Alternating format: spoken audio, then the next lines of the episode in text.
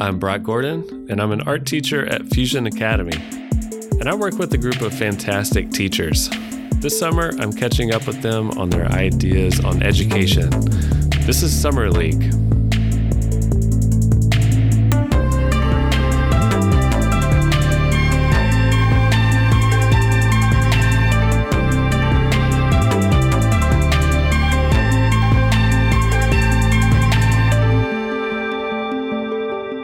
Guest today is Shamira Williams. She's a math and science teacher here at Fusion Academy in the Woodlands. We're going to get to know her a little bit in part one. And in part two, she's going to talk to us about raising and teaching millennial teenagers.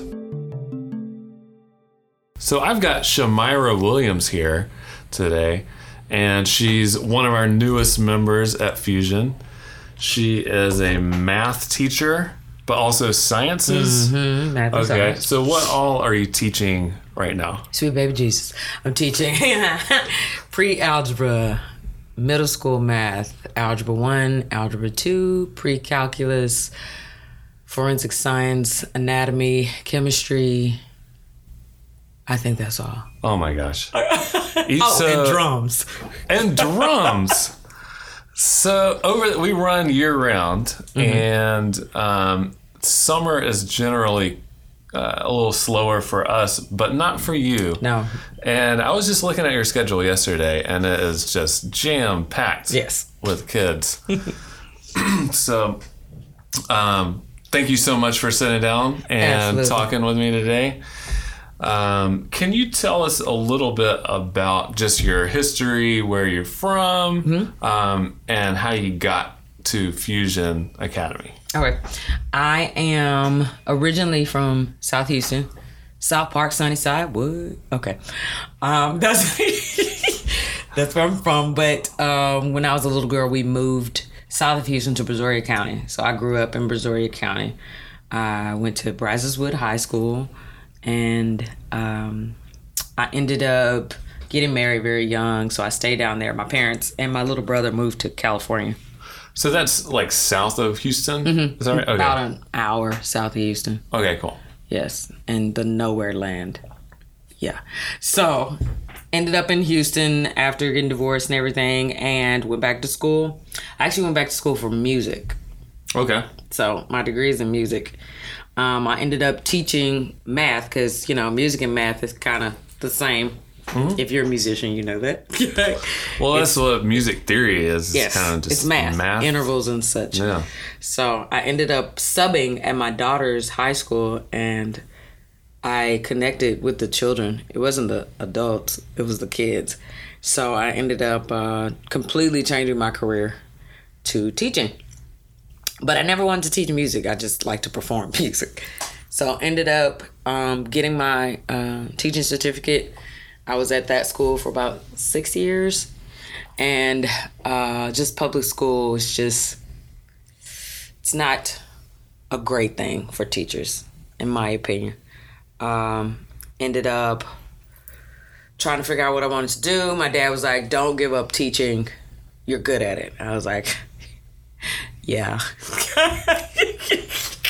so I ended up going on Indeed.com. I was just looking for like maybe like um like a tutoring or something and I put my resume on there and I don't know if they found me I found them or we kind of found each other kind of thing and ended up at Fusion. I thought when I got here I thought it was a tutoring position. I was wrong.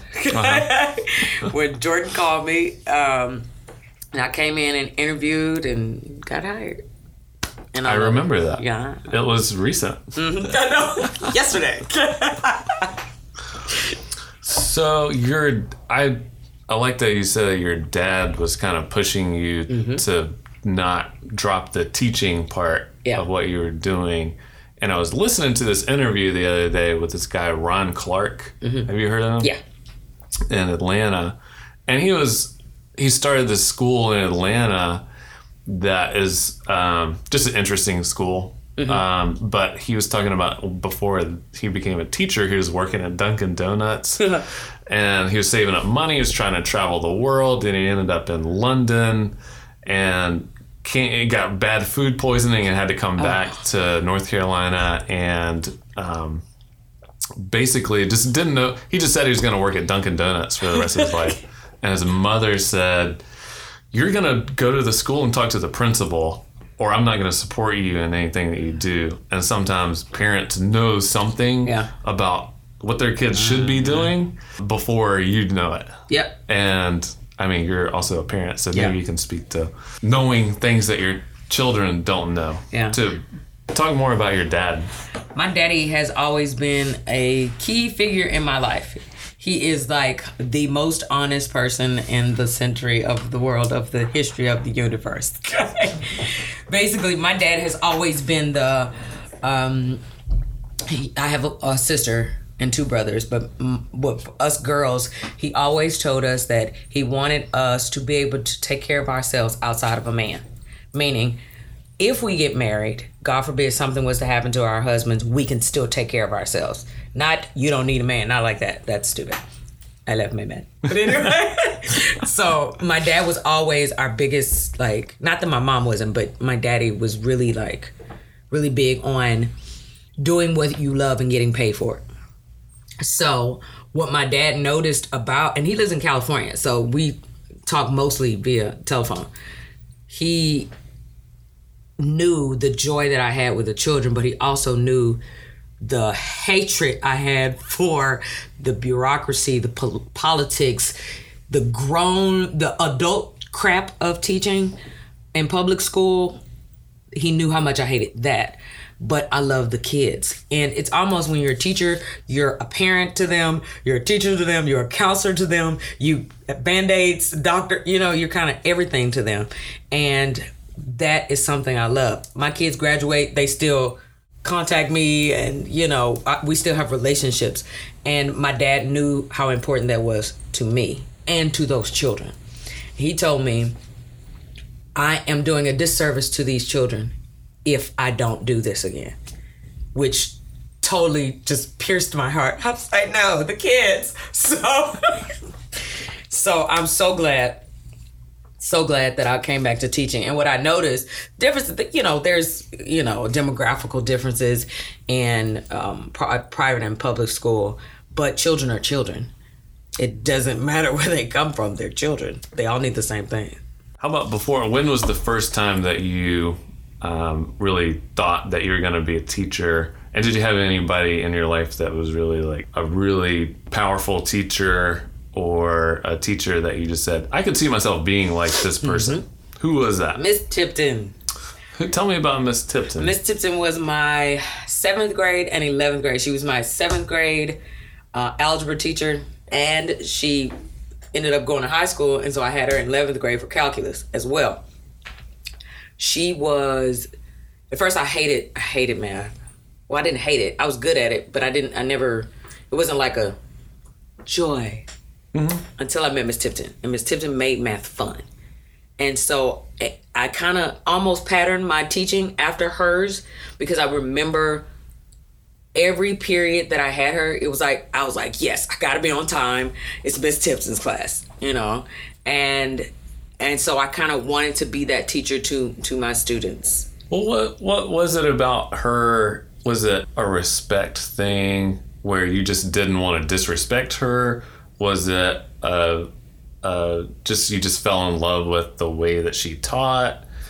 What do you think? it was kind of a little bit of both. Um, to me, when a teacher gets to know you as a person, not just a student, um, you want to do everything to respect them, to make them happy, because the happier they are, the happier you are. I mean, happy. It's like happy, happy wife, a happy life kind of thing. Okay. Happy teacher, happy, Happy- semester. No, you know? So she made everything so like easy and so much fun and you know, I I just I wanted to please her. I wanted to go to her class. So the respect thing was automatic because I knew she respected me. She respected me as Shamira, not as my student number five three seven four. You know what I'm saying? Like she got to know us as people. And for me as a teacher, I patterned myself after that. I like get to know my kids. Like my first session with all of my kids is I get to know them. You know, Yeah. we might learn a little bit at the end, but at first, how am I teaching you? And I don't even know who you are, what your learning style is, anything. So I let them lead me, Mm-hmm. and it's working. That's just, that's something that's really nice about this place is that it's one to one, and you can't hide behind anything, No, no.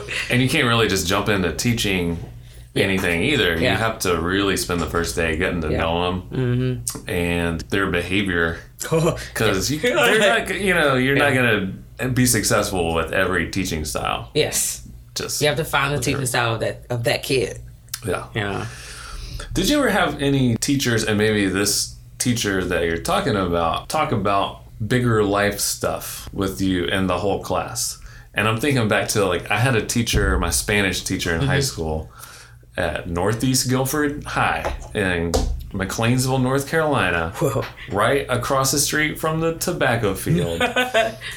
my Spanish teacher would talk to us about just bigger picture stuff. And she, you know, it didn't matter. Like we had a Spanish Mm-hmm. lesson and she, you know, was a great Spanish teacher, Yeah. but come in and give an anecdote about her life or something that happened to her. Yeah. And just say, you know, we need to talk about respect and we need to talk about treating people right. And, Yeah. you know, she was okay. like that. And the the principal was the principal there, Mr. Boone, and he was like that with me also. He would, if I was, you know, misbehaving, if you will, he would bring me into the office. I remember this one time.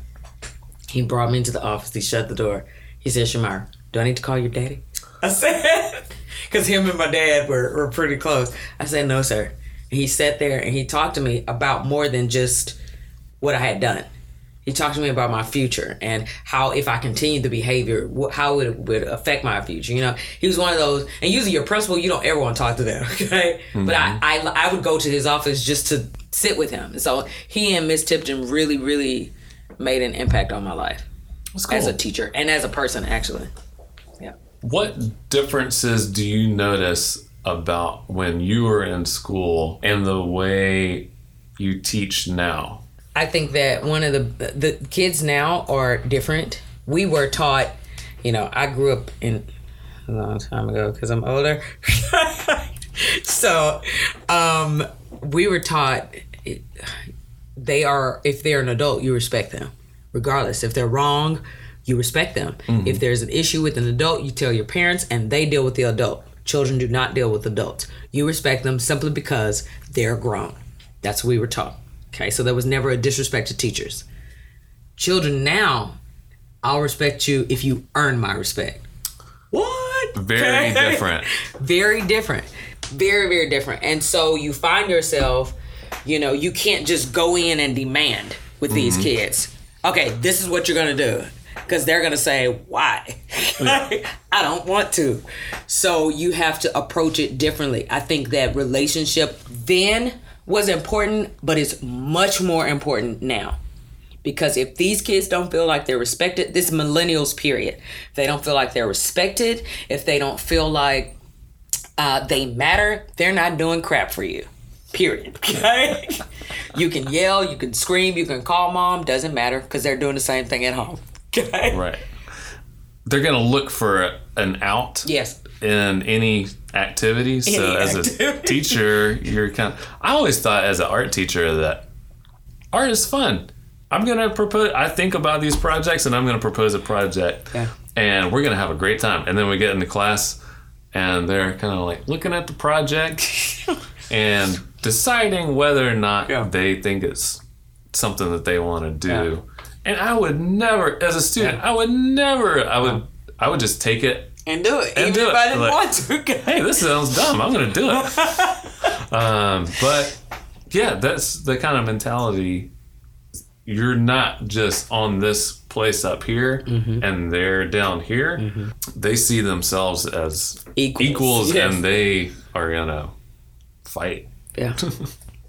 Actually, a couple of my kids here, um, who, you know, have had some struggles with other teachers, but I don't have struggles with them. I, you know, pick their brains to try to figure out, you know, why. Mm-hmm. I pick their brains without them knowing they I'm picking their brains. you know. So I actually had a, a conversation with a student yesterday. And I made the statement. I said, you know, I really like you, and I see that we're a lot alike. And then he opened up immediately. He said, you know, he said, I do, I, I like you too. He said, the thing is, if a teacher is aggressive with me, the natural human response is for me to be aggressive back.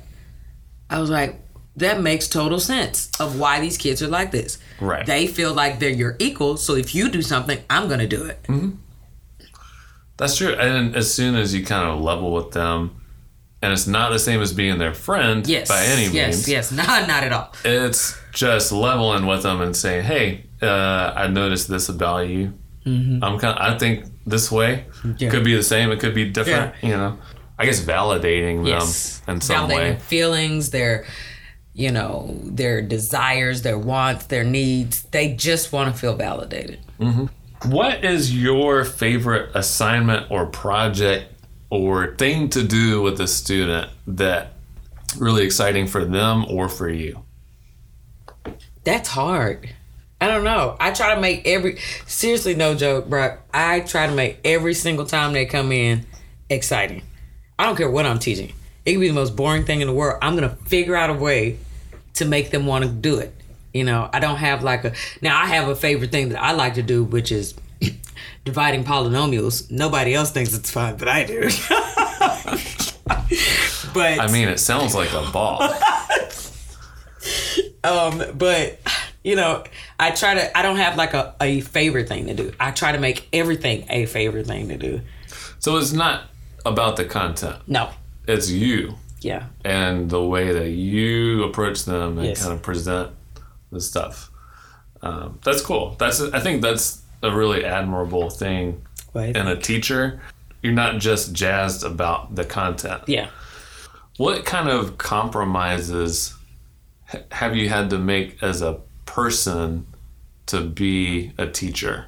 And I'll give you a, a kind of example Okay. for people like friends of mine who are all artists. Once you find a full time job teaching, it kind of it takes out all of your work time that you would normally be working and creating art Yeah. and your focus is on teaching children Yeah. you have to try to put those two parts of your personality back together Yeah. every once in a while Yeah. um, what's that like for you have you had to compromise your own Yes. I am um, a singer. I'm a vocal performer, better word. Um, and prior to teaching, I was singing places, recording, and I have much less time to write, much less time to um, be creative in that aspect. It's a, form of artistry as well. Um, and so I'm having to figure out a balance there for myself um, because to take away an art form that you love is to take away your breath. And I have to figure out a balance. Um, I cannot make the children my whole world. I'm actually reading this book now. It's called Boundaries. And it's knowing when to say no and when to say yes and being okay with no. And what I'm learning, not learned, but learning is when I go home, home is for me, not for fusion. I love my fusion family, but home is for me and my family, but mostly me. and so that's my I think that's the thing that I sacrifice the most is is my musical artistry. And um, I've been I actually spoke to my husband about that the other day. I'm like I have to I have to get back to it because it's just we have a freaking studio at home and I haven't recorded anything because when I get home I'm doing stuff. so when do you when is that feeling like you know you need that outlet Well, teachers are human too, you know. Okay, we have issues. We get sad. You know, I notice when I am in a darker place mentally, um, it's because I need to do that. I need to breathe. I need to sing, and I was recently in that place, and I picked up my book and started writing.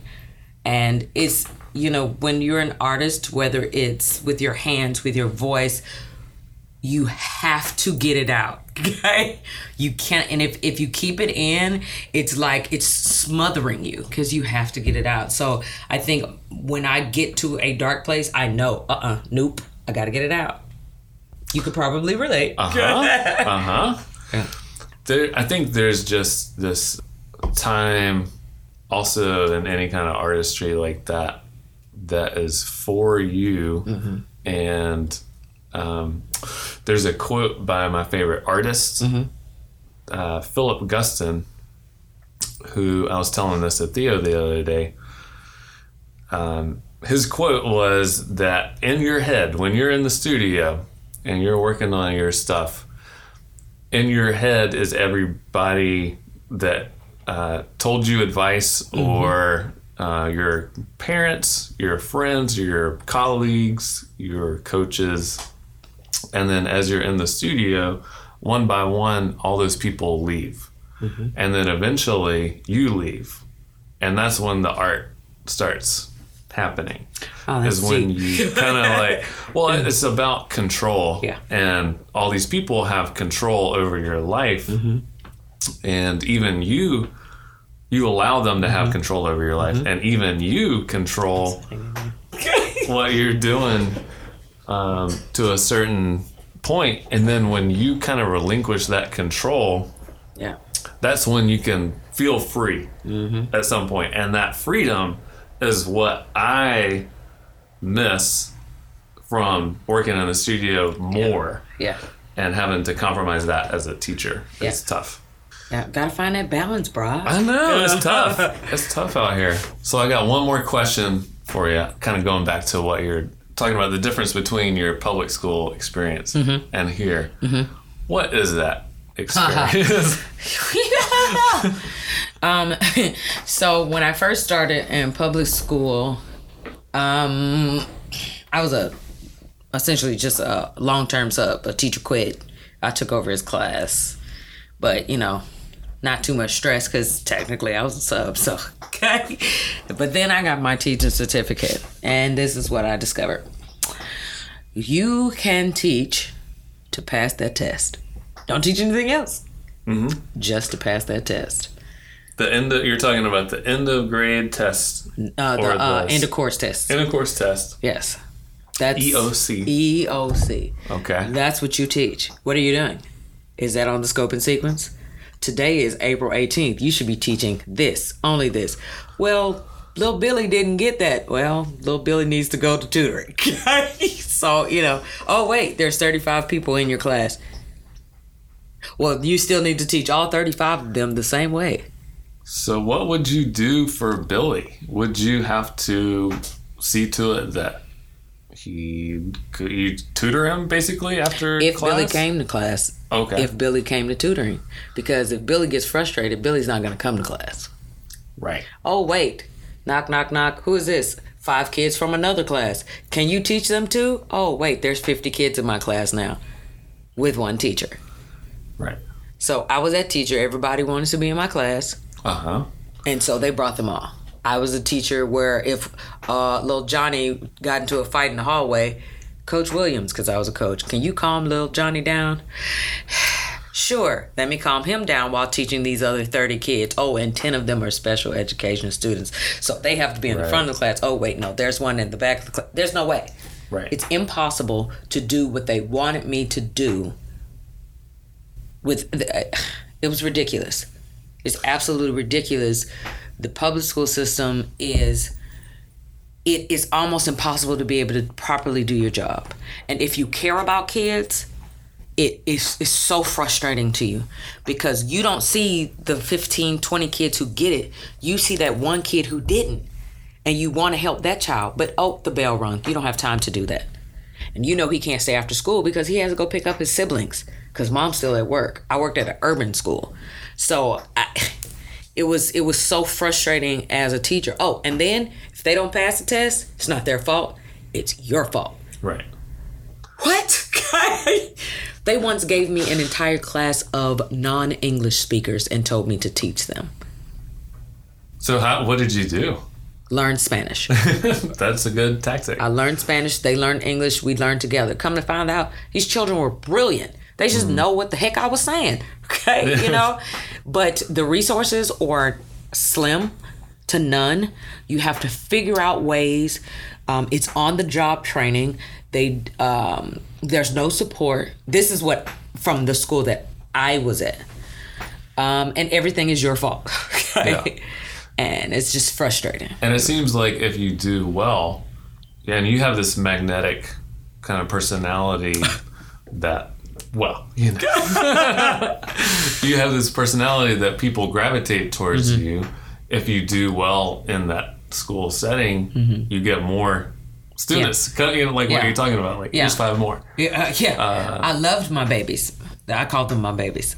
Loved my children. There was always kids who were not in my class in my class. always, every single period. And it was either they came or an administrator brought them.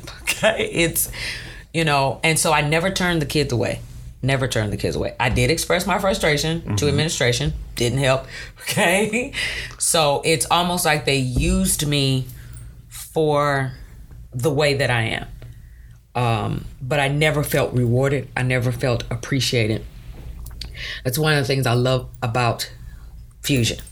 This is the first time in my career that I feel appreciated by my superiors.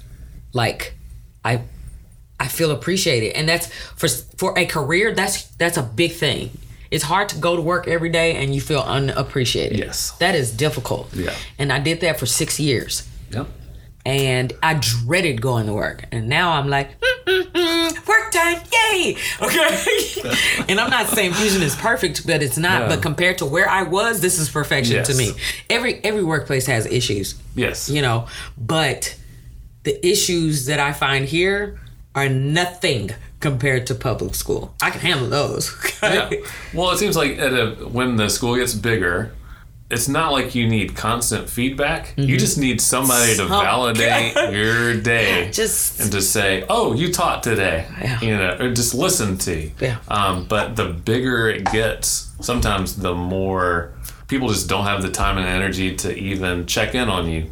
They don't care. It's almost yeah. like you got it. You're good. yeah, No, I don't. There's too many yours? kids in this room.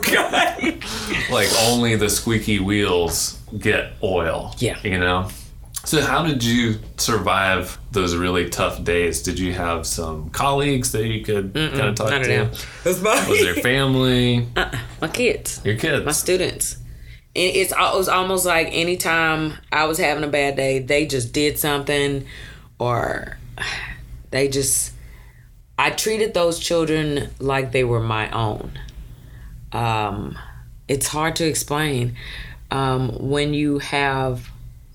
Um, to me, um, the ability to work with children is a gift. Everybody cannot do this. you know that, Brian. Yeah.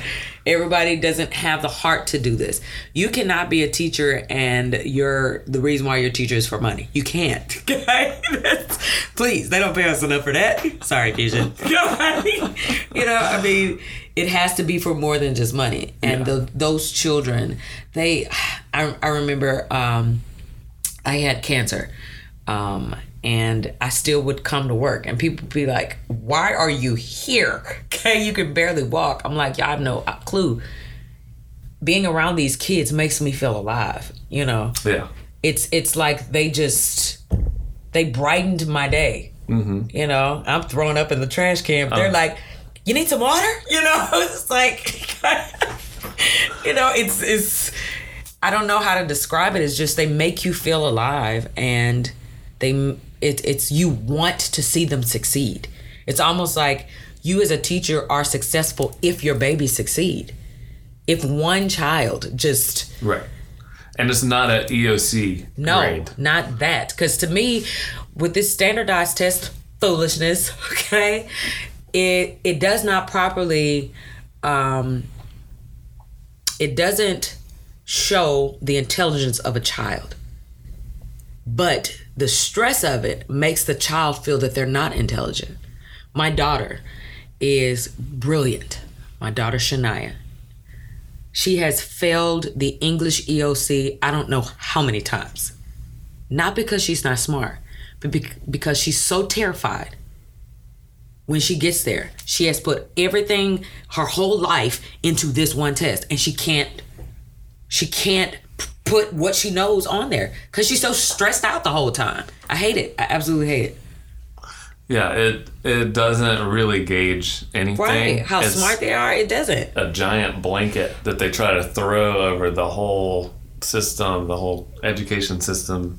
To me. to not deal with it. I also going back to a point that you were talking about a minute ago about teacher pay.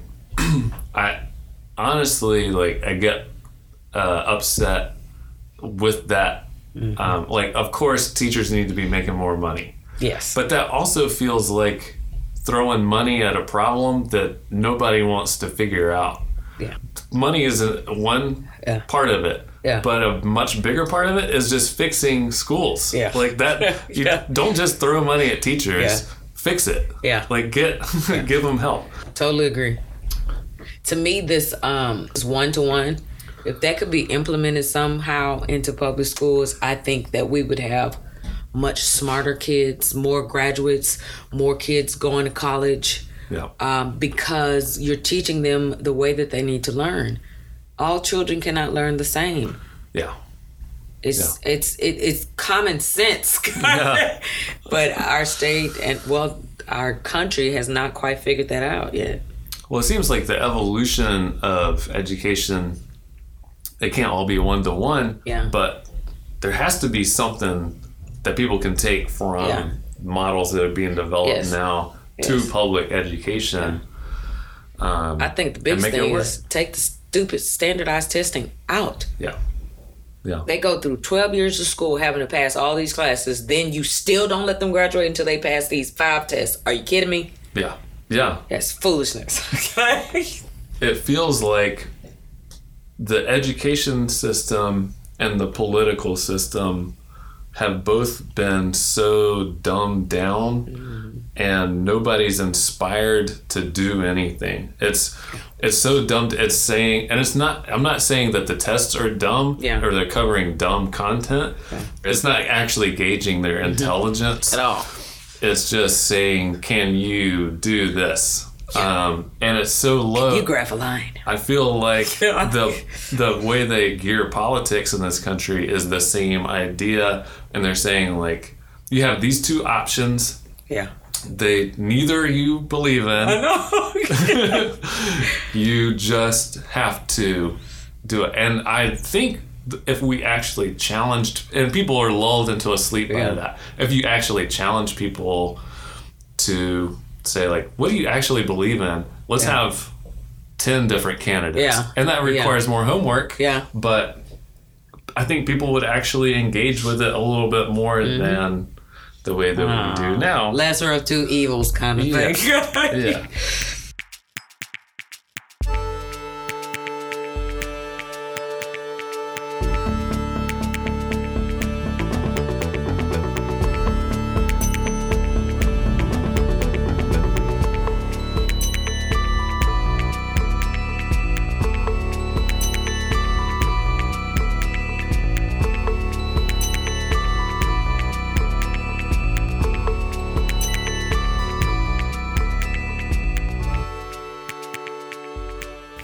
So we're back with part two with Shamira Williams, and she wanted to talk to me today about raising millennial teenagers. And you're going to have to tell me about that because I don't have any millennial teenagers.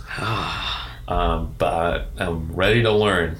So, what what's the what's the biggest challenge for you as a parent right now? Um, the biggest challenge right now, um, is their will is so strong. They're strong willed. They don't see the future, they see the now.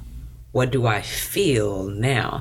What do I want now? Not how does now affect later? They don't know. What what is this later you speak of? No. It's I want this now. Yeah. And that is a challenge because we can, like I talked about my dad earlier, he sees later. And so that's what he taught me see later. I tried to teach my children that they are not getting it. And so, as a parent and as a teacher, I struggle with trying to help these babies to see what you do now affects everything. Some of us, including myself, still trying to make up for mistakes I made at 19. Okay? You know, jeez Louise, don't be me. you know, and they can't see that. Yeah. They can't see in their eyes, I'm not you, mom. No, but you're doing exactly what I was doing. I see what's going to happen. You see butterflies, I see devil boy. Okay? so, you know, come on. He's, you know, but they they can't they don't see future. Right. Yeah. I see that um, as a teacher here so Mm-hmm. often when we have to be mentors. Sometimes students come in, they're um, not in a place to learn, and Yeah. we spend a little time mentoring them Yes. through that kind of thing. Yes. We're not therapists, Yeah. um, but Yeah, of course. we uh, we just level with them, you know, listen and Yeah. offer what we can but I run into that so many times where somebody is a student is so upset about something that is happening now and wants to take drastic moves to move away to go to a different school Yeah. because of something that is going to be resolved anyway Yeah. in 2 weeks Yes. or something you know It's always an emo. They, that's good. They react on their emotions. Mm-hmm. Whatever I feel is what I will do. Not even considering the fact that that's not the smartest thing to do. You cannot react in every situation on what you're feeling now. Emotions are, they need to be controlled. And when they're not controlled, you're not controlled. There's chaos. And so what they're doing is they create chaos in their own lives by following their feelings. And then at the end, when everything is all in disarray, they come to you, Mommy, will you fix this? yeah And so you got to put it back together again. Well, that's one. That's I love that you mentioned that. That's one of the things that you forget as you become an adult mm-hmm. is that feeling of being a teenager and that you are that your feelings are in control of you. You mm-hmm. feel like when Yeah. Somebody breaks up with you, it's the end of the Yep, world. You're going to. Every- that's oh my it. God. Pack it in. This life's done. Better luck next time. The feeling is that you're just they're the master of your future uh, and feelings. You know, when you feel them, that's what you are now. Yeah. Um, but as you get older, you can separate that and thank goodness. No. Oh my gosh, you could not pay me to be less than 25 again and relive the the the kind of craziness Yes. of the hormones, you know, Yeah, going you- through your body. There's no and- control over anything. You just everything was about you know how you feel. And to me, it's worse with these kids than it was for us. You know, I'm a little bit older than you, not much, but a little bit. so I grew up in, you know, I graduated from high school in '97. So that was. Were you born yet? No. Okay. I was born. I was born. So, you know, that's when I graduated. It was, I, I made the stupidest mistake ever. I was a teenage parent. I had my daughter when I was 19, but I was the kid who um, was highly, my grades were immaculate. It is what it is. Because I was very, I pressured myself. My parents never pressured me to make good grades. It was me. I was like, 89, what is this? Okay? B's. I didn't make B's. And so any college that I applied to, I got in but my emotions is what kept me there Yeah. because I had a baby, and so I want my baby to be raised with two parents like my parents. Mm-hmm. And I made an emotional decision that could have completely ruined my life. And I remember those times, and I look back now, and I'm like, "Boy, you were stupid," you know. And then I look and I see my own children. Uh, my children are 21, 18, and 17. You know, I'm only 25, but Of course. yeah, you know. but you know, I see them making these same mistakes, but like they're it's me m- multiplied exponentially. You know, it's like, whoa, you're stupid. Er, okay, you know. they don't see it. And when I think back, my dad said this to me. My dad is a big part of my life. If you haven't heard, realize that now. My dad said to me, "Your children will always be you worse." I was like, sweet Jesus. So he felt the same way. Yes. When you were growing up. But I didn't know that like, until I had kids. This is me, but worse. Yeah. I remember calling him, I was like, Dad, you know, she's doing blah, blah, blah, blah, blah, blah, blah, blah. Where did she learn this from? He said, Are you kidding me? I said, What do you mean? He was like, That's you. I was like, Wait, I, oh my God. I didn't realize it's me, but worse. That's what your children are. Hmm. What kind of similarities do you notice in your kids' education as in yours? Are they do they have the same voice saying like 89? What is that? Or is it different? Is it does it like Totally different. flip? totally different. My children are see my oldest was like that. My oldest was um she graduated top 10% of her class any school in Texas. She got into she got scholarships um book smart all the way. Emotionally she's home right Uh-huh. now. And so she went from being like me in the sense of good making good grades to not even want to go to college anymore because it's just not her thing. What? okay. My second daughter, uh, she kind of uh, she's brilliant, but lazy. Okay, she's Louise, and so she wants to do it at her own pace, Right. which is me as an adult in college Right. you know, yeah, I'll make the grades, but it took me 12 years to graduate from college, kind of thing. Um, and, you know, my other daughter, same thing as my oldest. I don't want to go to college. I want to go to trade school, which is fine with me. College is not for everybody. Yeah.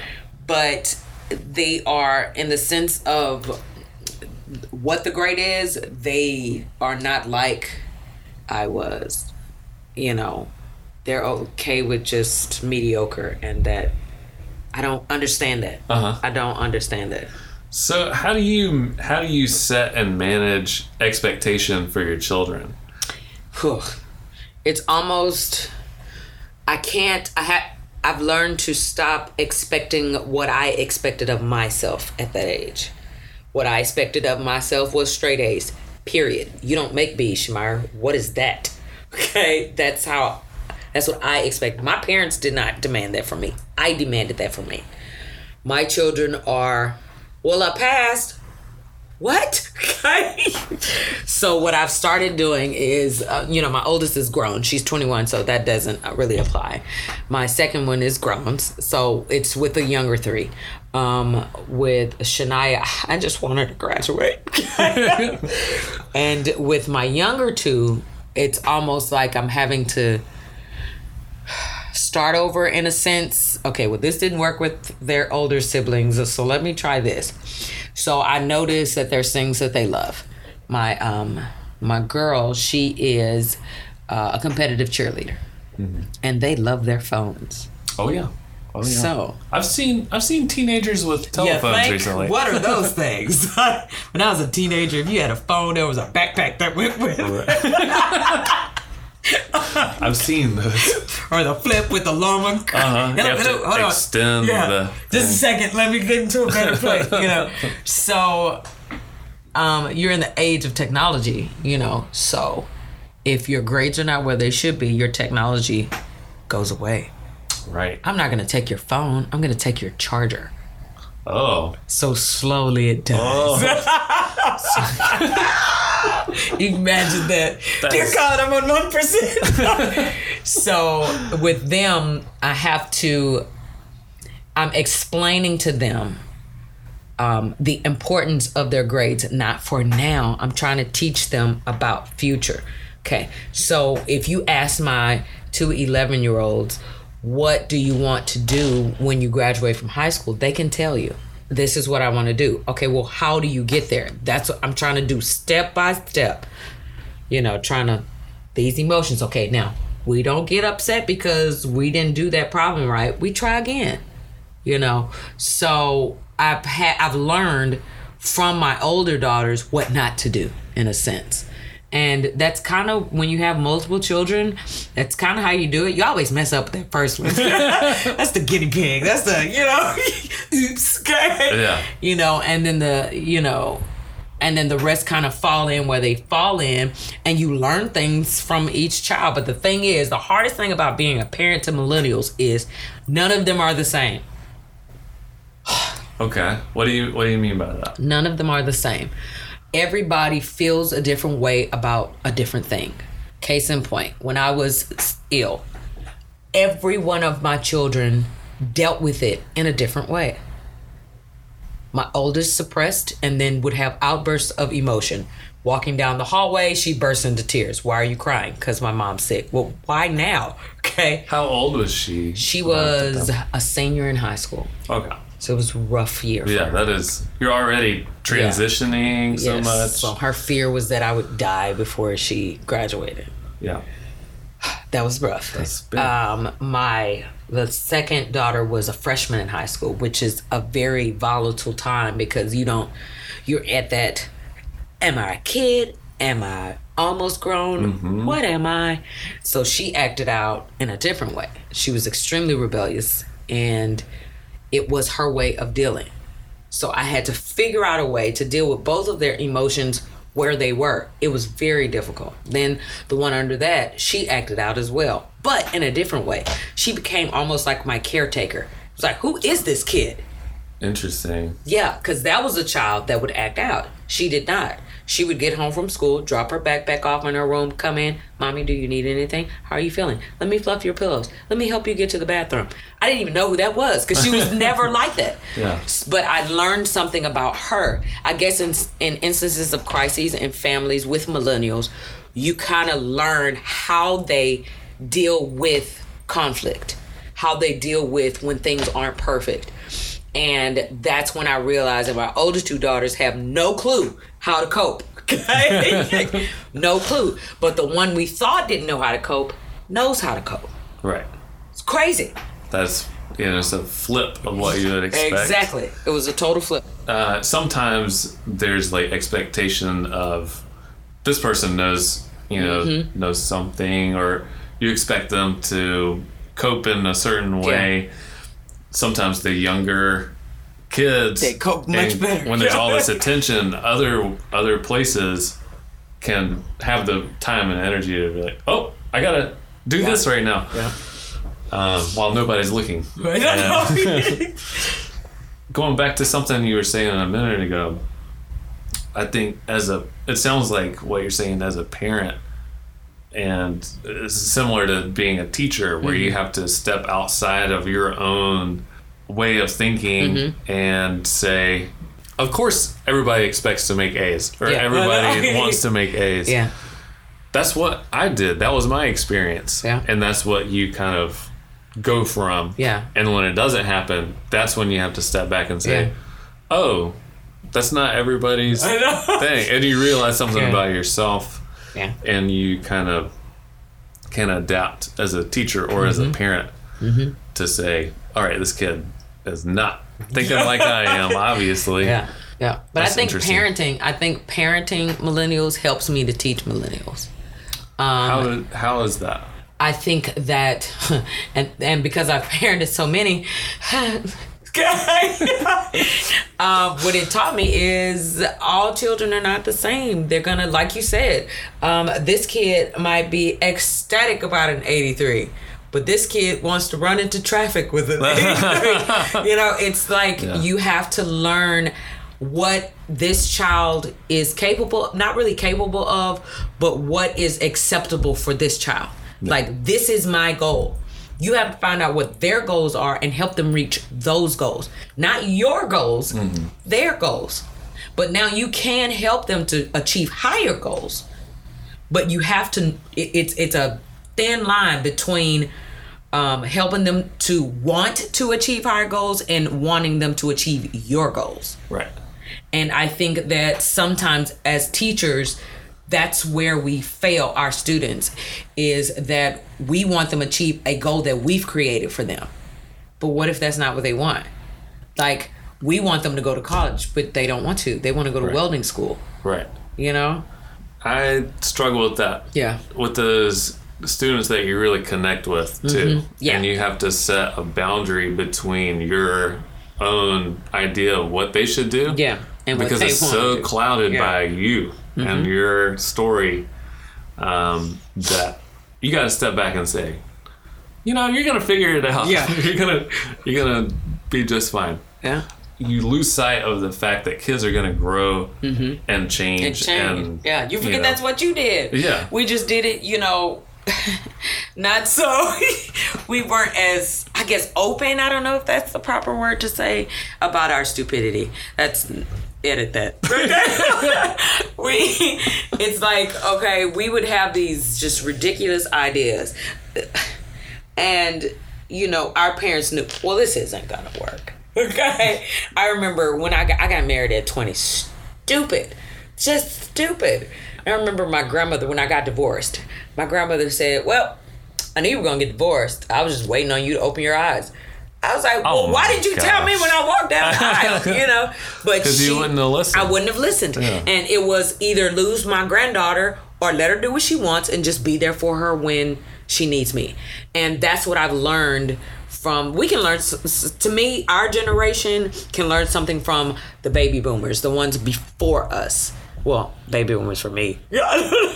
you know, my grandmother, she taught me some things, and I know that's why my dad is like he is. Um, it's almost like, hey, they'll be fine. And I'm like, but she's what I'm doing. and just let them be, Uh-huh. and they'll come back. Yeah. That's hard. Yeah. There there's a lot of wisdom in older generations. Oh yes. And especially like I think back to my grandparents, um, like my grandpa who like fought in World War II Mm-hmm. Yeah, and all yeah. this stuff. It's like I can't imagine dealing no. with half the stuff that they lived through. Exactly. Oh And, yes. Um, their idea, yeah, you take it for granted when you're like in your own little world, and We do honestly, the same thing. we do Yeah. the same thing that that student is doing that we're talking about is reacting emotionally, Yeah. and I don't know. I just I think about grandparents Mm-hmm. and uh, the way they would you would uh, hang out with them and Yeah. you know grandma being around her and like watching um, her cook in Yeah. particular like Yeah. you don't follow a recipe you Yep. do it by taste and feel Yeah. and it's gonna turn out to be just fine Yeah. um, but it's way more about like your feeling Yeah. and your like instinct Yeah. than we think it is. Mm-hmm. Cool. Well, thanks so much, Shamira Williams, for coming into the art studio today and talking to me. Um, you're an awesome teacher. I'm so glad you're here. the kids obviously love you because your schedule is packed right now. Yes, it is. yeah. Thanks for having me, Brockton. Do you have things that you want to plug? Do you have anything like that? Um, on my Instagram, it is at Shamira Sharee. That's S H A M I R A S H A R E E. That's my artist page. You can, you know, DM me if you want, if you have any questions. Also on Facebook. You can't be my Facebook friend because I have 5,000 already. but you can always send me a message, and it's at Shamira S. Williams on Facebook. That's awesome. You can follow Summer League at Summer League HTX on Instagram. Um, thanks for joining us this week. We'll be back next week with another teacher. I'll see you then. Yay!